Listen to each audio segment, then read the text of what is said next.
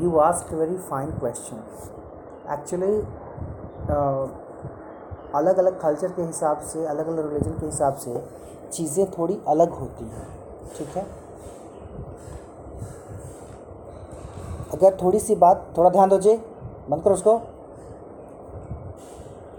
बात करें अगर क्रिश्चियनिटी की बात करें अगर सनातन धर्म की। सनातन मतलब हिंदुइज़्म जिसको समझते हो आप, गलती से। ठीक है? सनातन धर्म में मोक्ष का कॉन्सेप्ट है। मोक्ष। सुन लो पहले ध्यान से। मोक्ष और मोक्ष को चाहने वाले को क्या बोलते हैं? मुमुक्षु। मुमुक्षु। म पर रसो, म पर रसो श पर उ। तो मुमुक्षु। ठीक? कितना प्यारा लग रहा है। तो काटने के भी दौड़ सकता तो मुमुक्षु कहा जाता है उसको जो मोक्ष की इच्छा रखता है। अब मोक्ष क्या है? सर इतनी आसानी से- भगवान में अपने आप को लीन करना है। नहीं बेटा थोड़ा सा लीन करना नहीं। पूरी तरह से पूरी तरह से मिल जाना। उसमें क्या है, थोड़ा सा समझ लो। हमारे यहाँ जो कॉन्सेप्ट है, आत्मा और परमात्मा का। हंसो मत जो कॉन्सेप्ट है, आत्मा और परमात्मा का, आत्मा जिसको सोल कहा जाता है, परमात्मा जिसको ओवर सोल कहा जाता है। ओवर सोल या सुपर सोल कहा जाता है। कम सुनाई दे रहा है। सोल आत्मा ओवर सोल परमात्मा या सुपर सोल परमात्मा। तो हमारा ये होता है कि हम जब पैदा होते हैं सनातन धर्म में तो उसके साथ हमारे लाइफ का एक ऑब्जेक्टिव जुड़ जाता है। पहले तो ये होता है कि मालूम करना है कि हम कौन हैं। हु एम आई मैं कौन हूँ? तो- और समय के साथ साथ जो है ये एहसास हो जाए उसका आंसर मिले अहम ब्रह्मास्मि। मैं ब्रह्म हूँ। मैं ब्रह्म हूँ। ब्रह्म कहा जाता है? परमेश्वर को, यानी ईश्वर को। तो अब जब आप ब्रह्म हैं तो ब्रह्म का मतलब कैसे ब्रह्म हो गए आप? आप भी ब्रह्म हैं, हम भी ब्रह्म हैं। इसका मतलब ये हुआ कि हम सब उस ब्रह्म के अंश हैं। यानी जो आत्माएँ हैं, ये परमात्मा का अंश हैं। So we are the fractions और सबकी लाइफ का ऑब्जेक्टिव ये होता है कि वो जहाँ से निकला है, वो वहाँ जाकर यूनिफाइड हो जाए। तो आत्मा का परमात्मा से मिलन होना ज़रूरी है मिल जाना। अच्छा अब उसमें बात यह है कि हमारे यहाँ जो कॉन्सेप्ट है वो है रीबर्थ का। ठीक है? हमारे यहाँ कॉन्सेप्ट है पुनर्जन्म का। पुनर्जीवन नहीं पुनर्जीवन का कॉन्सेप्ट उसमें है क्रिश्चियनिटी में। ठीक है? पुनर्जन्म का हमारे में है। तो उसमें यह है कि रीबर्थ हाँ, जैसे ईस्टर मतलब उसके पहले वो पुनर्जीवन था बेटा कहाँ रिबर्थ था? फिर से पैदा हुए थे क्या वो? अच्छा पुनर्जीवन। उसको कहा जाता है रिजरेक्शन जो बता रहे हो आप। अभी बात करेंगे उस पर चिंता न करो। तो हमारे में ये है कि हमारे जन्म होते हैं तो put it down put it down हमारे यहाँ ये होता है कि जैसे जो अलग अलग जन्म है हमारे जैसे एक बार हम पैदा हुए हम मरे फिर से हमारा अगला जन्म होगा। बार बार हमारा जन्म होता रहेगा। मैं ये चीज़ बता रहा हूँ आपके दिमाग पर है आप इसको विश्वास करें ना करें क्या माना जाता है वो मैं बता रहा हूँ। अच्छा। बाकी आप पर डिपेंड करता है ठीक है? You are free to think in different manner तो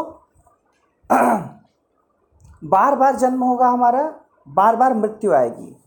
तो कहा जाता है कि जन्मत मरत दुसह दुख होई। मतलब जन्म के समय और मरने के समय दोनों समय बहुत पीड़ा होती है। तो उस पीड़ा से मुक्ति के लिए जब तुम जन्म लेते हो हाँ हाँ। जब जन्म लेते हो आप जैसे जनरली क्या होता है कि आ, सुनो जैसे एक चीज़ है जन्म जब किसी बच्चे का होता है तो लोगों को लगता है कि पीड़ा में केवल माँ है माँ को प्रसव पीड़ा होती है जिसको लेबर पेन कहा जाता है। ऐसा नहीं होता। माँ को पीड़ा होती है जब बच्चा गर्भ से बाहर निकलता है उस समय वो भी नॉर्मल फील नहीं करता या करती है ना? उसको भी बहुत परेशानी होती है। तो ठीक है। और उसके बाद जब मृत्यु होती है उस समय देखा देखा होगा अगर किसी को मरते हुए नहीं देखा होगा एक्टिंग करते हुए देखा होगा टीवी वगैरह पर मरते समय कैसे तड़पते हैं लोग? लोग अचानक से मर जाते तो नहीं जब जब जब प्राण निकलते हैं ना तो बहुत तड़प होती है ठीक है? तो इन चीज़ों से मुक्त के लिए ईश्वर में मिलने के लिए कि बार बार जन्म न हो ये जन्म मृत्यु का जो चक्कर है इससे बाहर हो जाए हम। इस जन्म मृत्यु के चक्कर से बाहर हो जाएँ और ईश्वर में लीन हो जाए मतलब आत्मा परमात्मा में मिल जाए कि फिर से उसका जन्म न हो। ये कहलाता है मोक्ष। मोक्ष ये है सेल्वेशन का कॉन्सेप्ट थोड़ा अलग है। Salvation is the concept of Christianity Christianity में रीबर्थ वाला कॉन्सेप्ट नहीं है। क्रिश्चियनिटी में रिजरेक्शन का कॉन्सेप्ट है। क्राइस्ट चालीस दिन के बाद फिर से अलाइव हो गए थे। हाँ ठीक है? रिजरेक्शन हुआ था उसमें। नहीं। लैंड होगा लैम के रूप में उनको समझा जाता है क्योंकि लैम जो होता है वो बहुत ही प्यारा बहुत ही सॉफ्ट होता है और मतलब काइंड हार्टेड होता है एकदम काइंडनेस का रिप्रेजेंटेटिव होता है इसलिए वो सब लोग तो कौन सब लोग? मतलब कुछ लोग फंसे हुए थे बहुत दिनों से पानी नहीं मिला था तो वो रुक नहीं लिया था उनके सामने से वही मतलब वो चालीस दिन बाद फिर वो आए उन लोग के सामने। सब लैम्प में बदल गए फिर इसका उन्होंने दूध पिया और फिर खा गए। इसके बारे में मुझे जानकारी नहीं है। ये आप हो सकता है कहीं पढ़े हो मुझे नहीं पता। मैं इस पर काम करूँगा तो पता चलेगा कि आपकी बात में कितनी सच्चाई है। बाइबल में ऐसा कुछ मेंशन है क्या? तो सैल्वेशन का जो कॉन्सेप्ट है वो क्या है?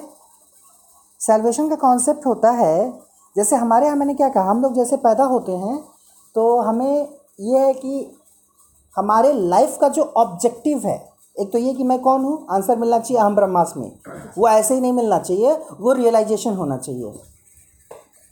लेकिन जब बात करते हैं क्रिश्चियनिटी की तो क्रिश्चियनिटी में क्या होता है?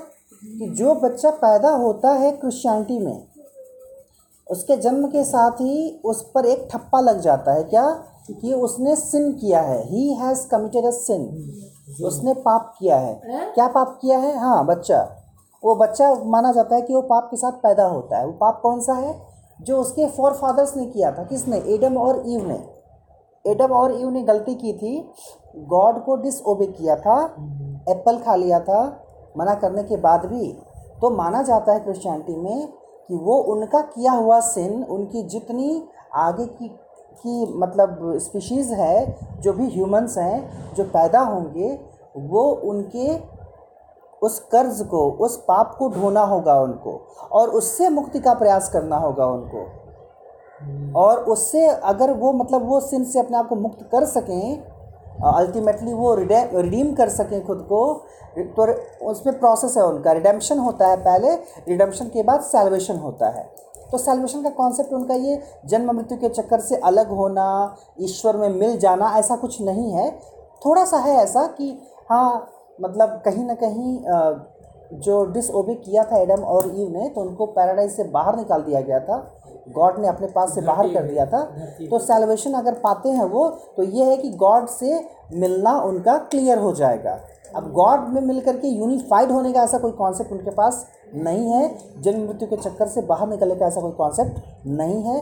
तो सैल्वेशन को मोक्ष के सब्सिट्यूट के रूप में रख देते हैं हम लोग लेकिन ऐसा नहीं है। These two are very different things of different cultures बोलने को हम बोल जाते हैं।